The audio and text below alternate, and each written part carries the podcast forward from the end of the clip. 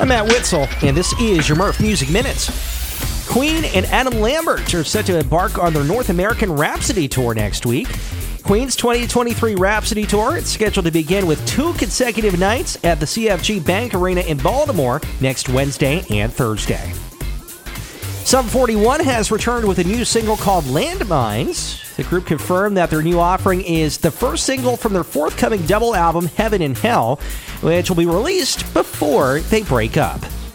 And the Police have officially joined TikTok and have announced that they will have original content and never-before-seen archival material, among other plans to mark their fortieth anniversary of their Synchronicity album. In celebration of joining the TikTok community, the Police have also released an official guest playlist, including some of their most iconic songs, and will now look forward to seeing how users create with their music. I'm Matt Witzel, and this has been your Merf Music Minutes.